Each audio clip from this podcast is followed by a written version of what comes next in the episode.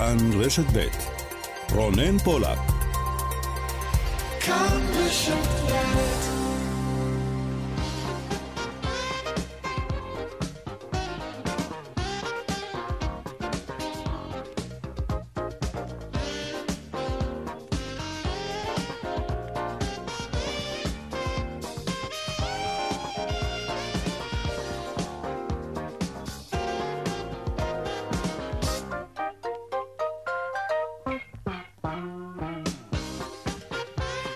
ועוד שש דקות, צבע הכסף, התוכנית הכלכלית כאן ברשת ב', שלום לכם. מפיקת התוכנית היא אורנה ברוכמן, טכנאי השידור אריאל מור, אני רונן פולק, המייל שלנו, של התוכנית, כסף, כרוכית כאן.org.il, אנחנו כאן עד חמש, מיד מתחילים.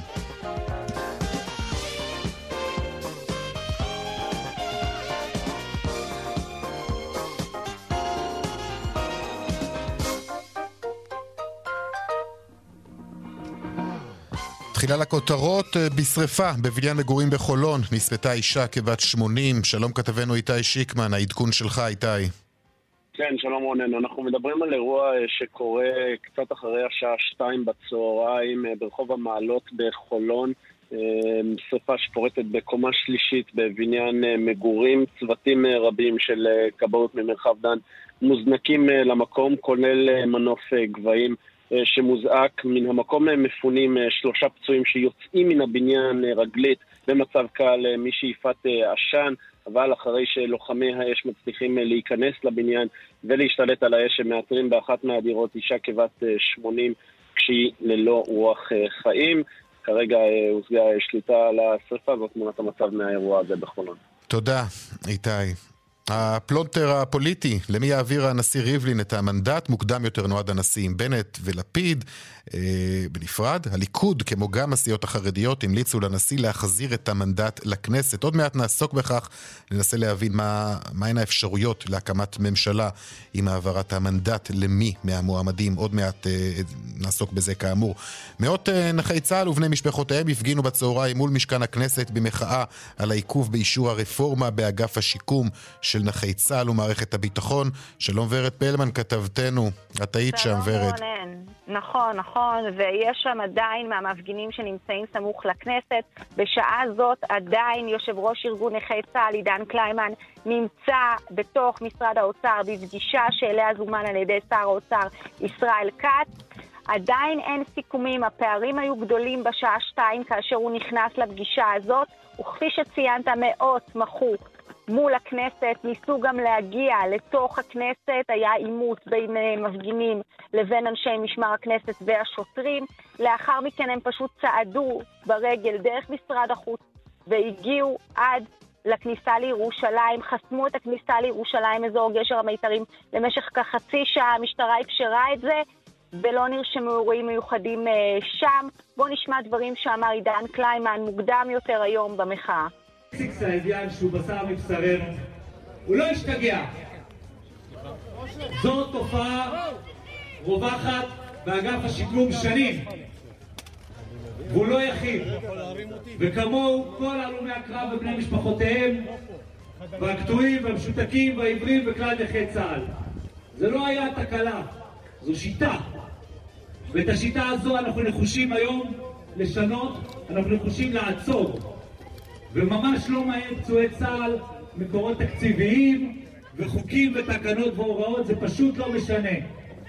אף אחד מאיתנו לא יצא לקרב עם פנקס צ'קים או רואה חשבון או עורך דין.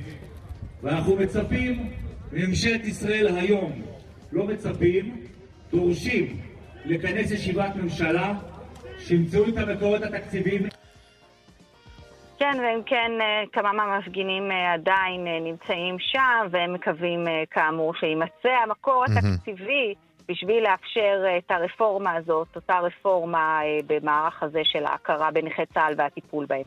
תודה, ורד. תודה. קו סדיר ראשון בין ישראל לפיליפינים, חברת התעופה הפיליפינית תשיק קו חדש של טיסות ישירות לתל אביב החל מאוקטובר השנה. שלום לך שרון עידן, כתבנו לענייני תעופה ותיירות. שרון. שרון. כן, שלום אה, רונן. שלום. בעצם חברת התעופה הפיליפינית פעל אה, תתחיל לטוס לישראל באוקטובר. אנחנו מדברים על שתי טיסות בשבוע, כל שבוע, זה בהחלט משמעותי, משום שהתנועה בין ישראל לפיליפינים אה, לפני פרוץ הקורונה הגיעה למספרים באמת להיקפים די גדולים של כ-35 אלף איש בשנה. אני מזכיר, אין טיסות ישירות בין תל אביב למנילה, וזה תמיד דרך כל מיני יעדי ביניים. נזכיר שגם לפני הקורונה אל על שקלו להיכנס לקו הזה עם הדרימליינרים שלהם, שבאמת מגיעים למרחקים גדולים מאוד. כמובן שבינתיים כל זה ירד מהפרק, אבל עוד מעט כאמור הדבר הזה חוזר. זה יהיה כמובן גם לעניינים תיירותיים. ישראלים, כך מקווים, יוכלו להיכנס אה, אה, אחרי ענייני הקורונה, וגם כמובן יש לא מעט פיליפינים שעובדים כאן בישראל ופועלים כאן בתחומי הסיעוד ועבודה עם קשישים, ולכן גם הדבר הזה יכול להיות משמעותי, משום שבאמת תהיה עכשיו טיסה שמחברת בין שתי הנקודות האלה, תל אביב ומנילה. נזכיר שגם חברת איג'יפטר המצרית צפויה לחזור אה, לטוס לישראל, זה יקרה כבר בסוף השבוע הבא, בפעם הראשונה טיסות בין ישראל לקהיר של איג'יפט אייר, כאשר המטוס הוא מטוס צבוע בסמלים ובמיתוג רונן של החברה. תודה, שרון. נמשכת מגמת העלייה במגמת היוצאים לחו"ל. 124 אלף בני אדם יצאו לחו"ל אה, בחודש אפריל עם פתיחת השמיים. כ-30 אלף תיירים נכנסו לארץ בחודש שעבר. עוד מעט נעסוק אה, בהרחבה אה, בענף התיירות המתאושש, ודאי בארץ, אבל גם אה, לחו"ל. התאחדות אה, בתי המלון ערכה השבוע יריד תעסוקה גדול באילת. כמה הגיעו? נאמר זאת כך, לא הייתה מצוקת חנייה במתחם. נדבר על כך, וגם האם אנחנו עומדים בפני גל התייקרויות במשק, מזון, מוצרי חשמל ועוד.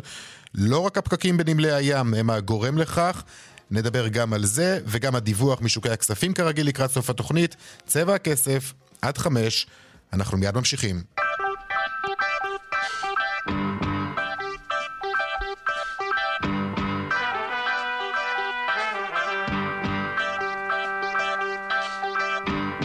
פותחים אה, במבוי הסתום הפוליטי לקראת הענקת המנדט מחדש על ידי נשיא המדינה ריבלין. שלום לך זאב קם, כתבנו הפוליטי.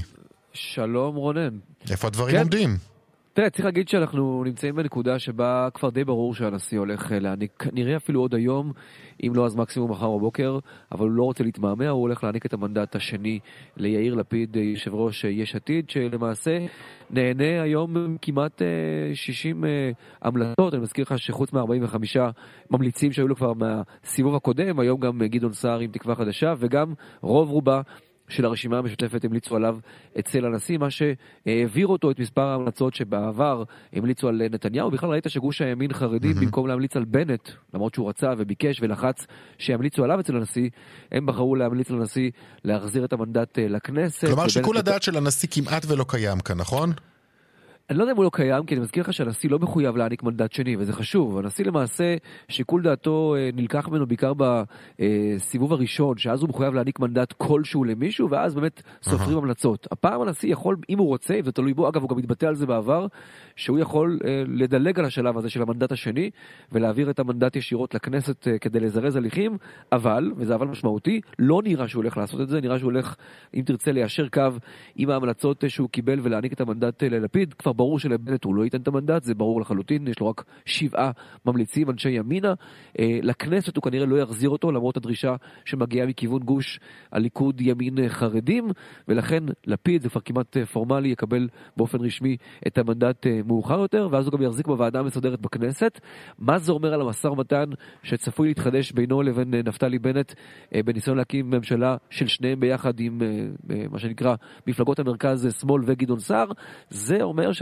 המשא ומתן הזה יצטרך להיכנס לקצב די מהר בהתחלה, כי אם לא, השחיקה שתהיה אצל בנט, ואנחנו ראינו היום, את ה, אה, אם תרצה, את הסנונית הראשונה אה, בדמותו של עמיחי שיקלי, שהודיע שהוא לא יכול לתמוך בממשלה מהסוג הזה, השחיקה רק תלך ותגבר בהמשך, המתקפות מכיוון הליכוד, מכיוון הציונות הדתית של סמוטריץ', ילכו ויתעצמו, ולכן אם זה לא יקרה מהר, יהיה לו הרבה יותר קשה לבנט להיכנס לממשלה שכזו בעוד כמה שבועות, ולכן זאת תהיה המטרה, לסיים את זה כמה שיותר מהר. אני לא בטוח שזה אפשרי, mm-hmm. יש גם פערים משמעותיים, עוד לא התחילו גם אה, לשבת מחדש ולדבר עליהם, אבל זה לפחות הניסיון שיעשה. רק נגיד שבשעה חמש וחצי, בעוד אה, שעה ורבע, אמור בנט אה, לתת הצהרה בכנסת.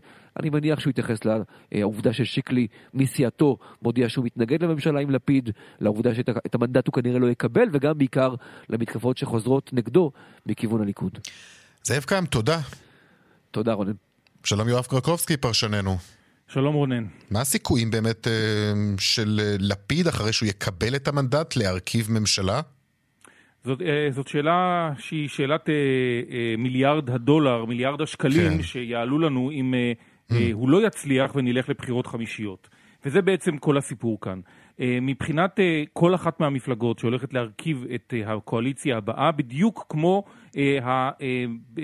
בסבב הקודם, בנימין נתניהו, צריכים להפר הבטחות בחירות. ולכל אחד מהם היו הבטחות בחירות די משמעותיות.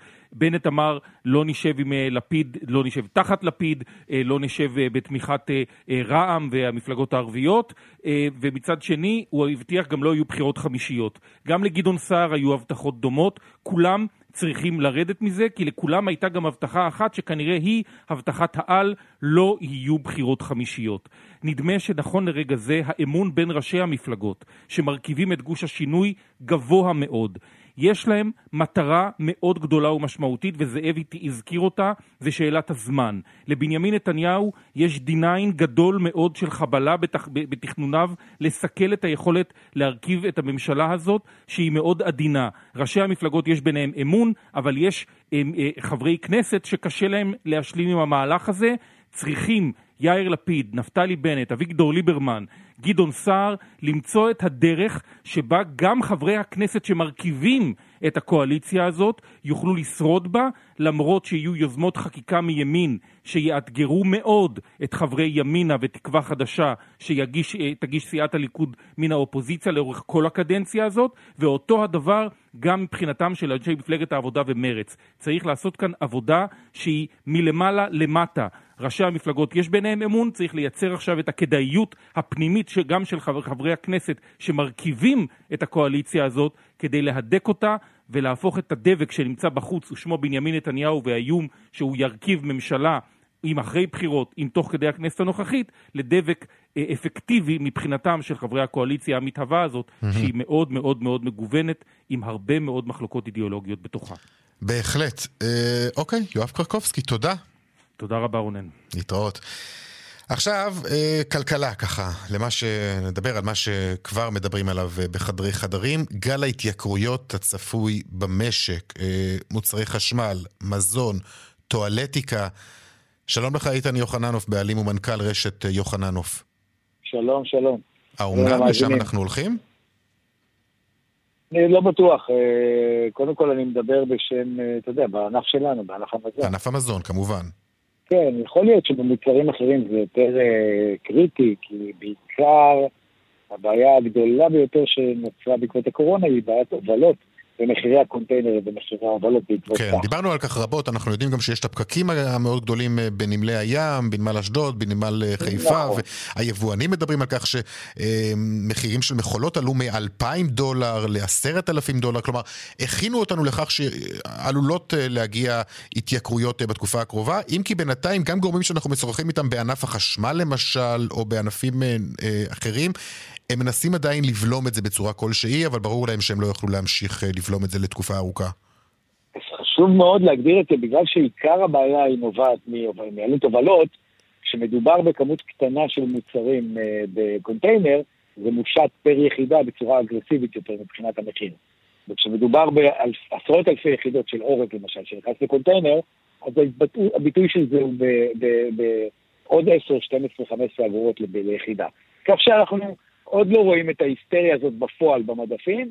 נכון שאנחנו בכוננות לעניין הזה כבר הרבה זמן, אנחנו רואים את הסיפור הזה בכל תקופת הקורונה אה, קורה, אבל עדיין ההשפעות של זה עוד לא, עוד לא על המדפים. יכול להיות שזה יגיע, אה, ומצד שני אנחנו ערוכים אה, לבלימה של זה. עכשיו, כשאתה אומר יכול להיות שזה... מאוד ש, מבינים מאוד ש, ש, שהציבור ביציאה מהקורונה פה בארץ ישראל, יהיו פה לא מעט מובטלים, לא כולם יהיה להם את היכולת הכלכלית. אנחנו מאוד מכינים את עצמנו למצב הזה. גם ציבורית, כלומר, אתם מבינים את הבעייתיות של העלאת מחירים בתקופה הזאת. ברור, אנחנו חושבים שזה ממש לא הזמן, וכל מי שיוכל לספוג, יספוג, ואנחנו עם הציבור. Mm-hmm. עכשיו, כשאתה אה, מדבר על כך שאתם מבינים ואתם שומעים, ואתה מתכוון מה, ללחצים שמופעלים עליכם? יש לחצים כאלו מצד ספקים?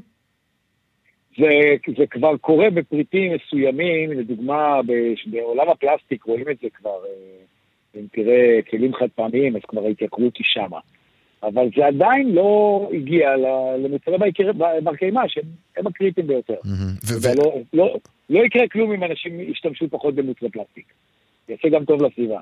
זה נכון, אה, אם כי לצערנו הרב בתקופת הקורונה דווקא אנשים הגבירו את השימוש במוצרים כאלו. אה, בסדר, זה לתקופת זמן, אה, בצורה. בהסתכלות קדימה, תמיד טוב להימנע מהמוצרים האלה. עכשיו, כשאתה מדבר על מוצרי המזון, אה, אני, אני, תסלח לי שאני חוזר לנושא הזה שוב, אבל יש אה, לחצים מצד אה, ספקים, מצד מי שמייבאים את הסחורות האלו, מייצרים אותם? יש דיבור על זה, אין לחצים. כולם ערים לעניין הזה, ואף אחד לא ממהר אה, לעשות מהלכים. אז רגע, אז בוא, אז בוא, אז בוא, אה, נמצא תסביר לי איך הביצ... בוא תסביר לי איך הביצה הזאת נולדה בעצם.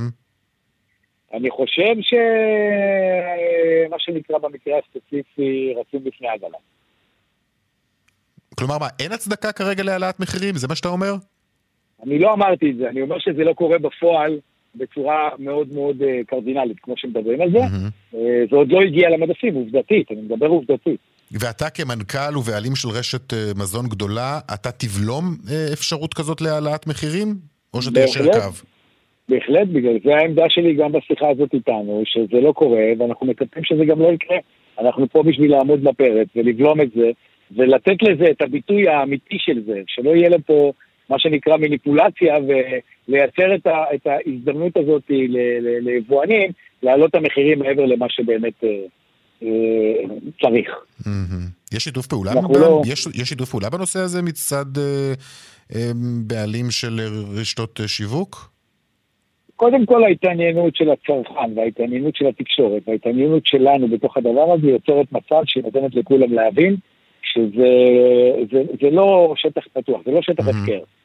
לא ניתן לעשות אה, מה שרוצים. כולם עם העין על זה, זה חשוב לכולנו, חשוב לשמור על, אה, על יוקר המחיה, כן. ואנחנו בהחלט פה בשביל לבלום את זה ובשביל לעשות את העבודה שלשמה אנחנו שמה. וצריך לומר, גם הענף שלכם אה, הוא ענף- אחד הענפים היחידים נדמה לי שהקורונה, ואני מתנצל שזה נשמע ככה, אבל צריך לומר את האמת, הקורונה בסופו של דבר עשתה טוב לענף אה, שלכם. אה, ראינו את זה גם בדוחות הכספיים של כמעט כל החברות שעוסקות בתחום. קודם כל אנחנו לא מרגישים צורך להתנצל. לא, לא, זה בסדר, לא, לא, אתם מתפרנסים ואתם. גם מפרנסים לא, אנשים, זה אני גם בסדר. לא, אני גם חושב שזה גם לא נכון להגיד את זה רק על ענף המזון.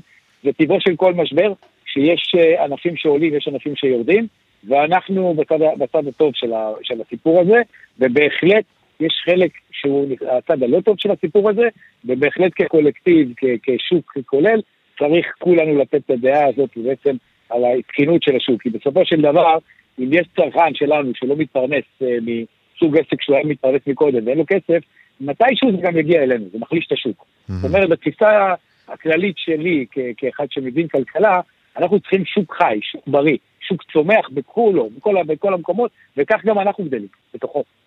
אוקיי. אנחנו חלק ממנו. איתן יוחננוף, מנכ"ל ובעלים אה, של רשת יוחננוף, תודה לך. תודה לכם, תודה, ושיהיה בשורות טובות. בהחלט, תודה, להתראות. עכשיו אה, לענף התעסוקה שהולך ומתאושש, כבר ראינו השבוע, שיעור האבטלה ירד ל-8% וזה בהחלט מעודד, כשבמקביל נערכים גם אה, לא מעט ירידי תעסוקה והכשרות מקצועיות. אה, למשל באילת, עיר שהייתה, אתם זוכרים, מוכת אבטלה בתקופת הקורונה, העיר עם שיעור האבטלה הגבוה ביותר בשנה האחרונה, והשבוע התקיים שם יריד תעסוקה בשיתוף העירייה ושירות התעסוקה והתאחדות בתי המלון. שלום לך אמיר חייק, נשיא התאחדות בתי המלון.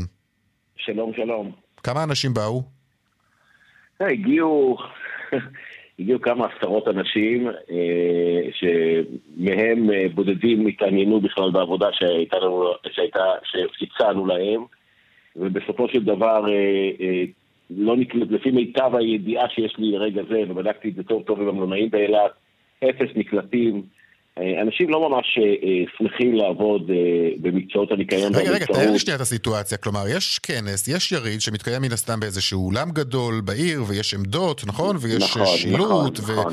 ודרושים, ו- ו- ומה קורה שם ב- ב- בעמדות האלו? ו- ומה קורה? וכמעט ולא מגיעים אנשים, וכשמגיעים אנשים והם שומעים שזה עבודה במקצועות הניקיון ו- או המלצרות, אז אה, הם לא רוצים לעבוד, הם... אה, תראה, חל- חלקם טוב, עדיין אפשר גם להבין אה, חלק מהאנשים. אם, אם אלו המשרות שאתם מציעים, אה, ניקיון ומלצרות, אתה יודע, יש אנשים אולי שעשו דברים אחרים, והם כן, לא כן, רוצים לחזור נכון. עכשיו 10-20 שנה אחורה. אז, אז תראה, בוא, בוא, לא, אנחנו, אנחנו, אה, בסופו של דבר, הענף שלנו הוא ענף עתיר עבודה, והוא עתיר עבודה אה, במקצועות הניקיון והמלצרות. אנחנו מחפשים גם, אה, גם אנשים לתפקידים אחרים, וגם שם כמעט ולא ניתן למצוא עובדים. אנחנו במצב מאוד מאוד קשה, עכשיו, זה לא רק אנחנו, זה גם ענף המסעדות, המסעדות נמצא באותו מצב, אנחנו נמצאים במצב מאוד מאוד קשה ומביך. אני יכול לומר שישנם מלונות שלא נפתחו באילת, מכיוון שאין להם עובדים. המנהלים באילת נמצאים במצב מאוד מאוד קשה להכין את המלונות בין קבוצת תיירים אחת לשנייה, או אורחים אחת לשנייה. וואו, זה נשמע הזוי, נמצאים- כי- כי אנחנו יודעים שהתפוסות והביקוש לאילת אה, הם ביקושים גבוהים מאוד נכון. בתקופה הזאת. נכון, נכון מאוד. נכון מאוד. תראה, המלונות בישראל מתחל, מתחלקים ל- לשתי קבוצות. קבוצה אחת היא ביקוש מאוד גבוה של, אה, של אה, אה, אה, ישראלים שמגיעים, כמו אילת, ים המלח, וקבוצה שנייה עם מלונות אה, שלצערי, הרי היום כשליש מהמלונות בישראל סגורים, מלונות שעדיין סגורים ועדיין מבכים את הבעיה שאין תיירים מחו"ל. אלו, ב- אלו מלונות בעיקר בערים כמו אה, אה, ירושלים, תל אביב, נצרת, טבריה, נתניה, אה, בעיה מאוד מאוד מאוד קשה. אנחנו נמצאים במצב מאוד מאוד קשה מהבחינה הזו. אה, בקיצור, אנחנו נמצאים בסיטואציה שבואו נחזיר את הגלגל רגע אחורה. אפשר להגיד, "טוב, איך פעלתם קודם, לפני הקורונה? אז למשל באילת היו אלפיים ירדנים. היו אלפיים עובדים ירדנים שהיו מגיעים בבוקר וחוזרים בלילה לירדן, וזה זה הסדר שהיה לנו עם ממשלת ישראל, וכמובן עם ממשלת ירדן, משנת 2014. אה, כשהתחילה הקורונה, הירדנים האלו חזרו לירדן. בינתיים קיבלנו חזרה אה, כ-700 מהם, אה, ואנחנו משוועים לקבל את היתרה. אה, כשהתחילה הקורונה היינו אחרי החלטת ממשלה ואחרי הסכם חתום בין ממשלת ישראל לממשלת הפיליפינים על הגעה של 2,000 עובדים פיליפינים לעבודה בתחום המלונאות בישראל. וכשהתחילה, וכשפרצה פרצה המגפה עצרנו את זה, זאת אומרת זה נעצר כי לא, היה, מה- למה, לא הייתה סיבה להביא אותם לפה, כיום אנחנו מנסים לחדש. אנחנו מנסים להביא ומעסיקים היום אה, אה, עובדים פלסטינאים. אנחנו מנסים לגרד עובדים מן הגורן ומן היקב. כמה ופשוט- כמה כסף אתם מציעים למי ש... לאותם אנשים שהגיעו תשמע, ו... בוא ניתן לך דוגמה, בוא ניתן לך דוגמה על הירדנים. כן. הירדנים הרי לא מקבלים, הרי יש חוק... לא, לא, בוא נדבר לא רגע, על- בוא נדבר על העובדים הישראלים, לא, אלו לא, שבהמשך איתך, ליריד אני בכוונה, התעסוקה. אני בכוונה, אני בכוונה מדבר איתך על הירדנים, שתבין את ה- תבין את ההקשר. כן. והירדנים היום ישנים בישראל, אנחנו צריכים להלין אותם, אנחנו צריכים להאכיל אותם, אנחנו צריכים להשקות אותם, אנחנו צריכים לבטח אותם, ואנחנו צריכים לשלם להם שכר שהוא שכר לפי החוק בישראל. כלומר, תחשוב שהשכר שאנחנו מוכנים להציע לישראלי הוא שכר מאוד גבוה יחסית, הוא לא שכר מינימום, הוא הרבה יותר גבוה משכר המינימום. ובמקצועות ש, שאנחנו צריכים הרבה מאוד ידיים עובדות אה, בהם. ולכן אני, אני, אני שב ואומר, אנחנו במצב די קטטוני מבחינת יכולת הפעלת המלונות הפועלים היום בישראל. ותאר לך מה יקרה, הלוואי שיגיעו תיירים וצריך להפעיל עוד מלונות, אז אנחנו נמצא במצב של, של חוסר יכולת להפעיל את המלונות בישראל. טוב, עוד מעט החל"ת ו- אה, ייגמר, אז אולי אז אה, ישובו אני, אני העובדים. לא, תשמע, אתה יודע, אני, אני, אני רוצה להגיד לך משהו, אני לא הייתי זורק הכל רק על החלל. הבעיה היא בעיה אינהרנטית בסוג המקצועות הללו. ואתה יודע, היום היה, השבוע אה, ראינו באיזה אתר אינטרנט שנקרא Business Insider, על מקדונלדס בפלורידה, שסניף שמציע אה, 50 דולר לאדם שיגיע לראיון עבודה. הבעיה היא בעיה רוחבית. בירדן לא מנקים ירדנים, בפריז לא מנקים צרפתים, בגרמניה לא מנקים גרמנים, ובישראל לא מנקים ישראלים. וזה לא משנה, כי האימא הישראלית, ולא משנה אם היא יהודייה, מוסלמית, צ'רקסית, דרוזית, בדואית, לא רוצה שהילד שלה ינקה חדרים בבתי מלון, או יעבוד בניקיון מטבחים בבתי מלון. מה לעשות, זו העובדה. כן. זו העובדה, ואנחנו זקוקים לידיים עובדות. הדברים אה, ברורים. אני רוצה לשאול אותך עוד שאלה אחת, אה, אתה יודע, שאלה שאני משתדל לשאול אותך בכל ראיון. מה לא, יהיה עם ה... מה? מה יהיה עם המחירים? נו, אתה רואה, מה הנה. יהיה?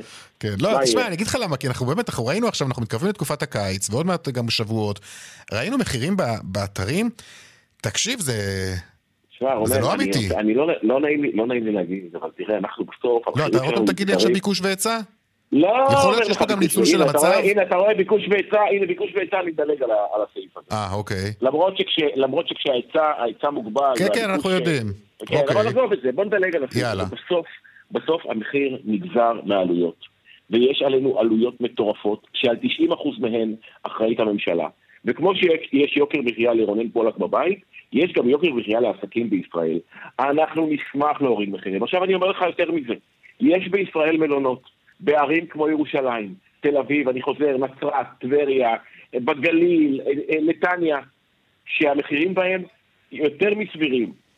הם משוועים לאורחים. ישראלים נוסעים לסיורים וישנים במלונות אה, עירוניים בכל מקום אחר בעולם. סעו, נסעו את הערים האלו. כיף גדול בעיר הבירה שלנו, כיף גדול בתל אביב, כיף גדול בנתניה, אדיר בנצרת, בטבריה. סעו למקומות הללו. לא, לא כולם צריכים לנסוע לאילת ולים המלח. ואני אומר, יש מלונות שאפשר להתארח בהם בכל הארץ. ותעשו את זה במחירים, אוקיי. אם אתם אומרים שהמחירים לא שפויים, אז שם יש לא, מחירים לא יותר שפויים. שפויים. טוב. אז אה, שם יש מחירים יותר שפויים. אוקיי, ננסה גם אה, שם, אה, בהחלט. אמיר חייק, נשיא התאחדות בתי המלון, תודה לך. תודה על ההזדמנות, יום טוב. דיווחי תנועה?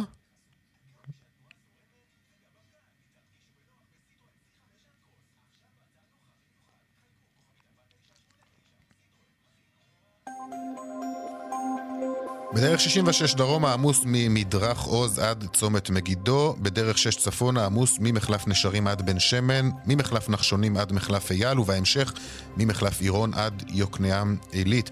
דיווחים נוספים בכאן מוקד התנועה כוכבי 9550 9550 ובאתר שלנו הפסקת פרסומות ומיד נמשיך, אה, נתעניין באפל פיי שנכנס היום אה, אה, לפעילות בישראל, איך זה עובד בדיוק, עוד מעט. 36 דקות אחרי אה, ארבע, עכשיו לשירות התשלומים של חברת אה, אפל, אה, אפל פיי, נכנס, אה, הוא נכנס היום לשימוש אה, כאן בישראל. מה זה אומר בדיוק? איך זה עובד? שלום לך אריאל גנות, מנכ"ל גמא ניהול וסליקה. היי, שלום רונן, שלום למאזינים. טוב, קודם כל הסבר קצר, מה זה השירות הזה, אה, מה זה אומר? לבעלי אפל כמובן.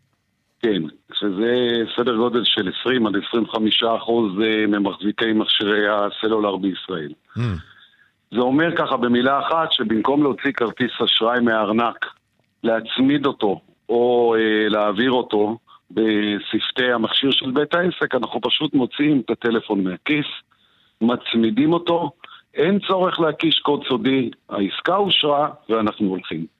אוקיי, אבל בשביל זה צריך גם שבצד השני, אה, בבית העסק, גם הוא צריך איזושהי, אה, את האפשרות לקלוט את כן. העסקה הזאת. נכון, נכון. זאת אומרת, צריך לעשות שני דברים כדי שזה יקרה. הדבר הראשון זה קודם כל להזין לתוך מכשיר הטלפון שלנו את כרטיס האשראי.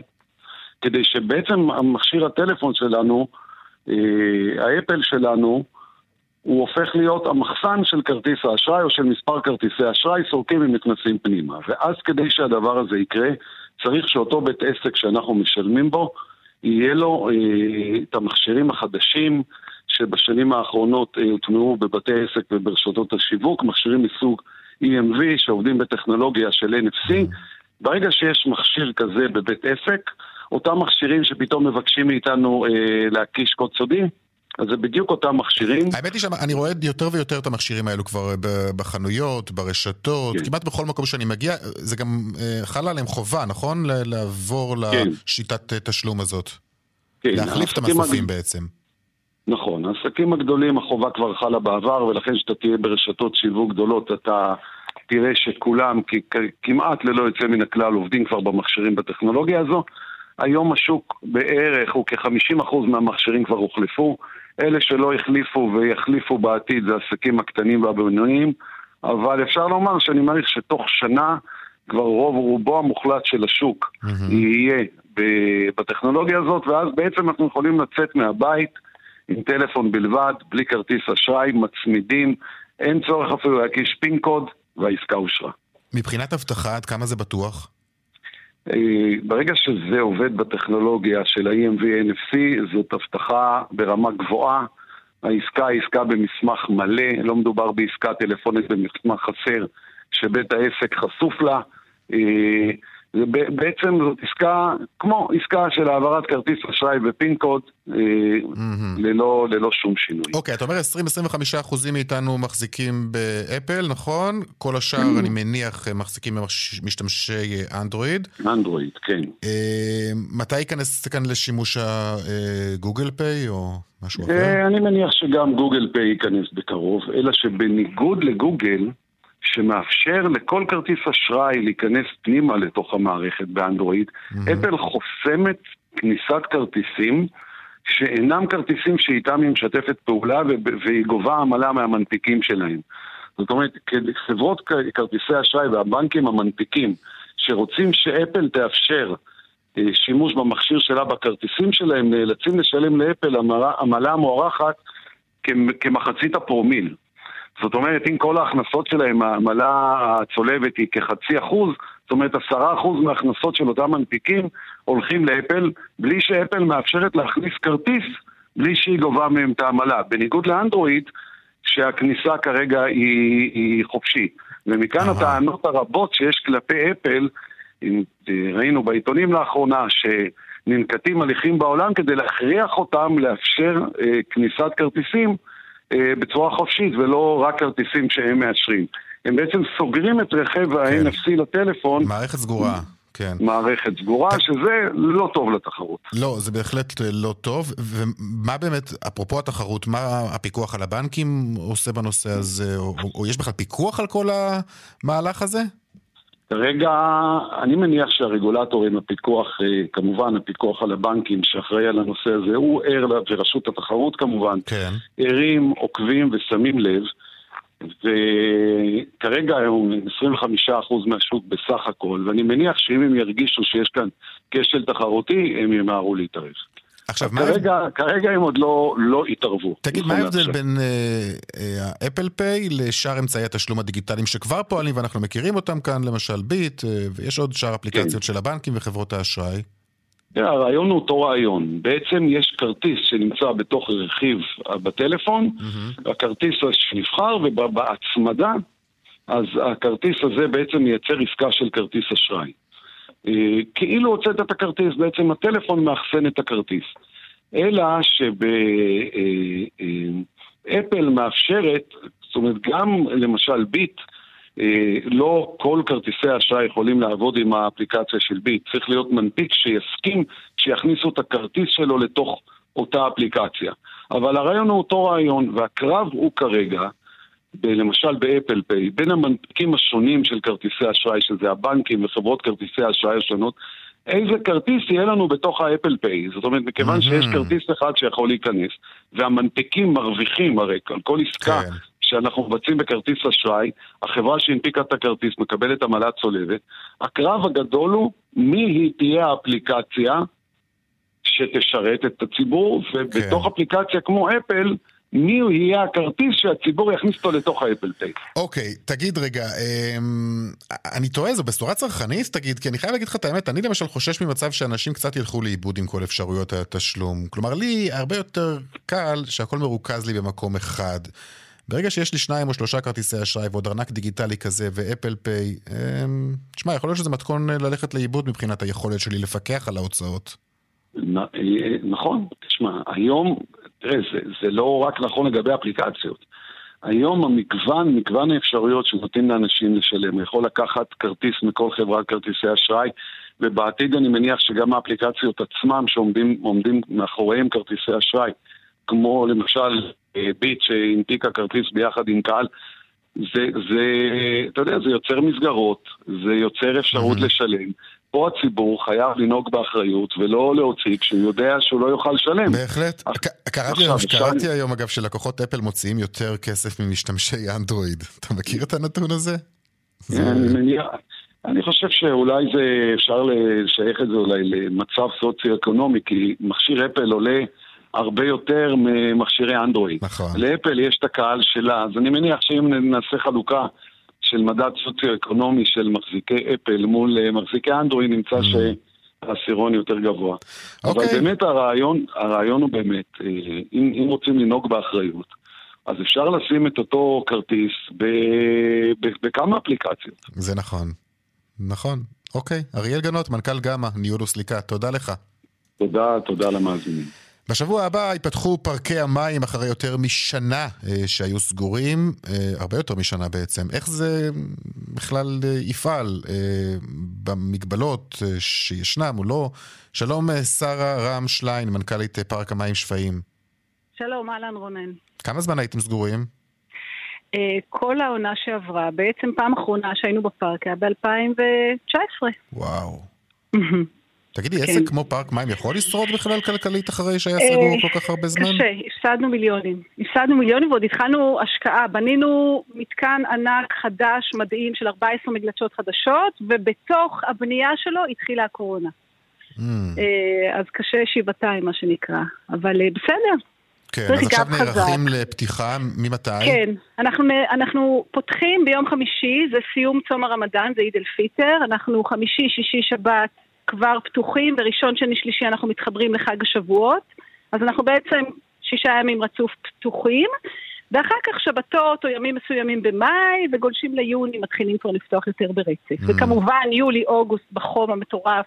כן, מן הסתם. אתם לא פתוחים כל כן. השנה, נכון? בדרך כלל גם כן עונתי, לא, נכון? רק קיץ, רק קיץ, נכון. אהה. ארבעה חודשים. עד אחרי החגים, מן הסתם.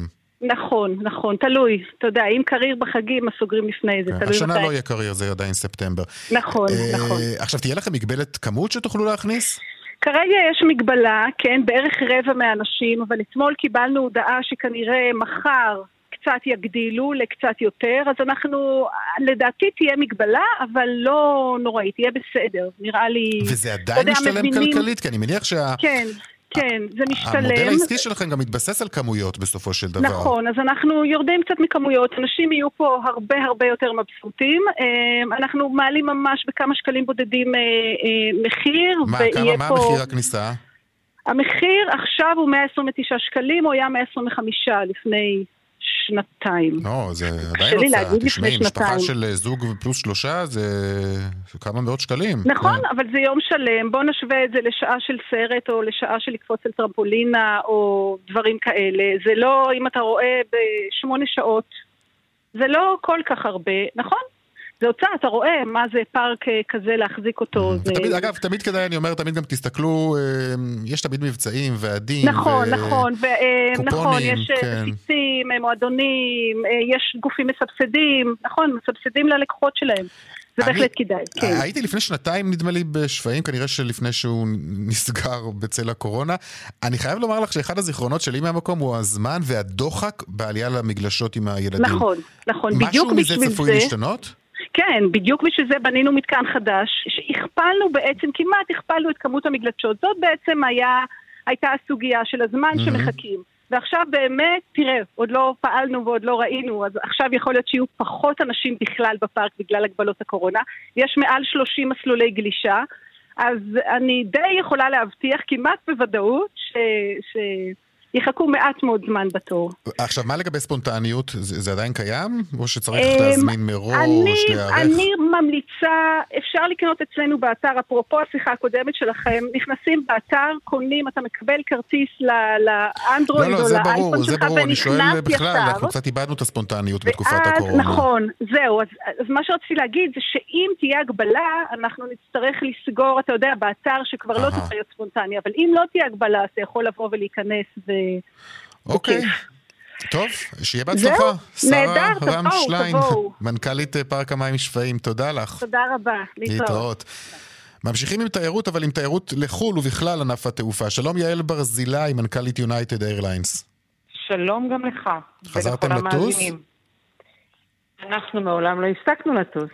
אנחנו היינו שם כל הזמן, לאורך כל התקופה, לא הפסקנו אפילו לרגע אחד. אבל צריך נוסעים. וכשהפסקנו לשנייה, זה היה בגלל הנחיית הממשלה שנתנה את טיסות החילוץ לתקופה קצרה לאל על, מהמם. אבל גם את זה הצלחנו למגר, בוא נאמר כך. כמה טיסות אתם. מפעילים מישראל, ו- ואני מניח שעכשיו אתם גם... אה, כן, אה, אנחנו עכשיו, ת- אנחנו עכשיו, תגדילו אה, את מספרם. תוך כדי, לגמרי, אנחנו תוך כדי מאי, אה, לקראת סופו, חוזרים ללוח טיסות רגיל לגמרי, כאשר הדבר היחידי שיחסר ממנו זה יהיה 14 טיסות שבועיות לניו יורק, לוארק, אה, שלוש טיסות לשיקגו, אה, שבע טיסות שבועיות לסן פרנסיסקו, והטיסה שלנו לוושינגטון, שגם תהיה תלת שבועית, חוזרת בספטמבר. יש ביקוש? יש התעניינות?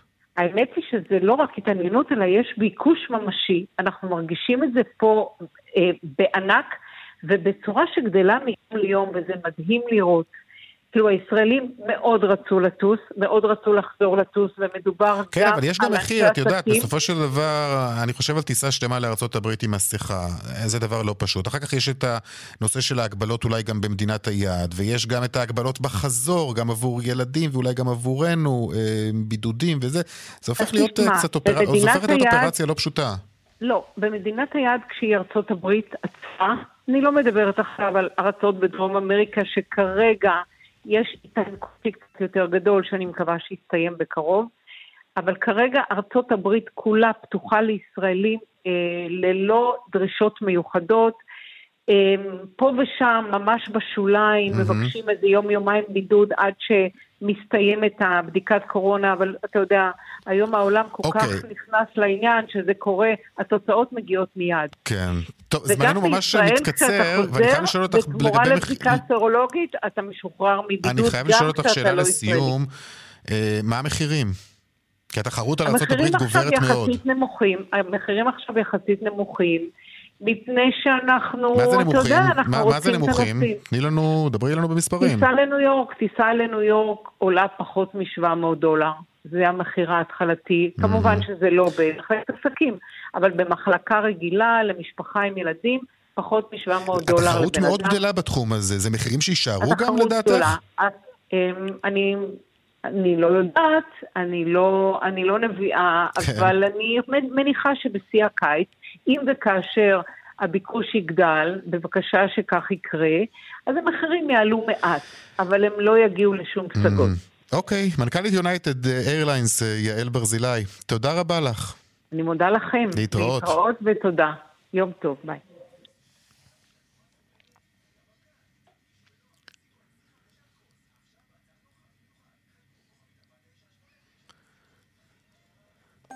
באיילון צפון עמוס ממחלף חולון וקיבוץ גלויות עד ארלוזרוב, דרומה ממחלף ההלכה עד לגוארדיה. בדרך ירושלים תל אביב עמוס ממחלף גנות עד קיבוץ גלויות. דיווחים נוספים בכאן מוקד התנועה כוכבי 9550 ובאתר שלנו פרסומות כבר חוזרים.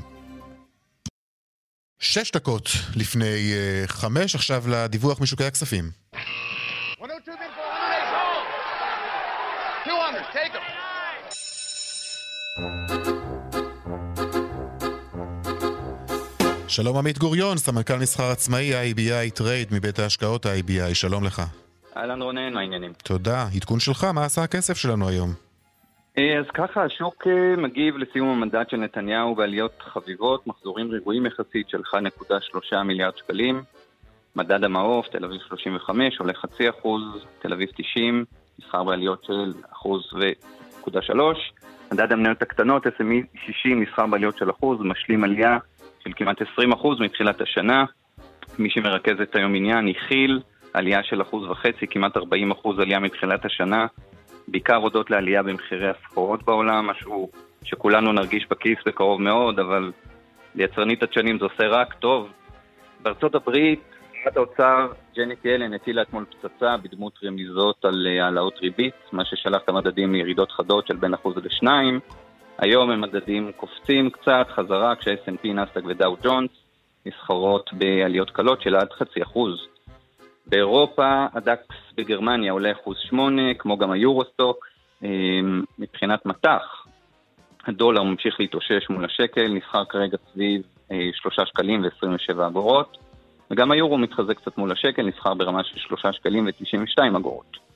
זהו, שוק אה, יגיב בימים הקרובים לנושא הפוליטי כנראה יותר מהכל, או ממשלת אחדות, או חלילה בחירות חמישיות, לא עלינו. זהו. תודה, עמית גוריון, תודה לך. תודה רונן. עד כאן צבע הכסף, מהדורת יום רביעי אחרונה שלנו לשבוע זה. הפיקה את התוכנית היום אורנה באוכמן, טכנאי השידור הוא אריאל מור, חגית אלחייני על דיווחי התנועה.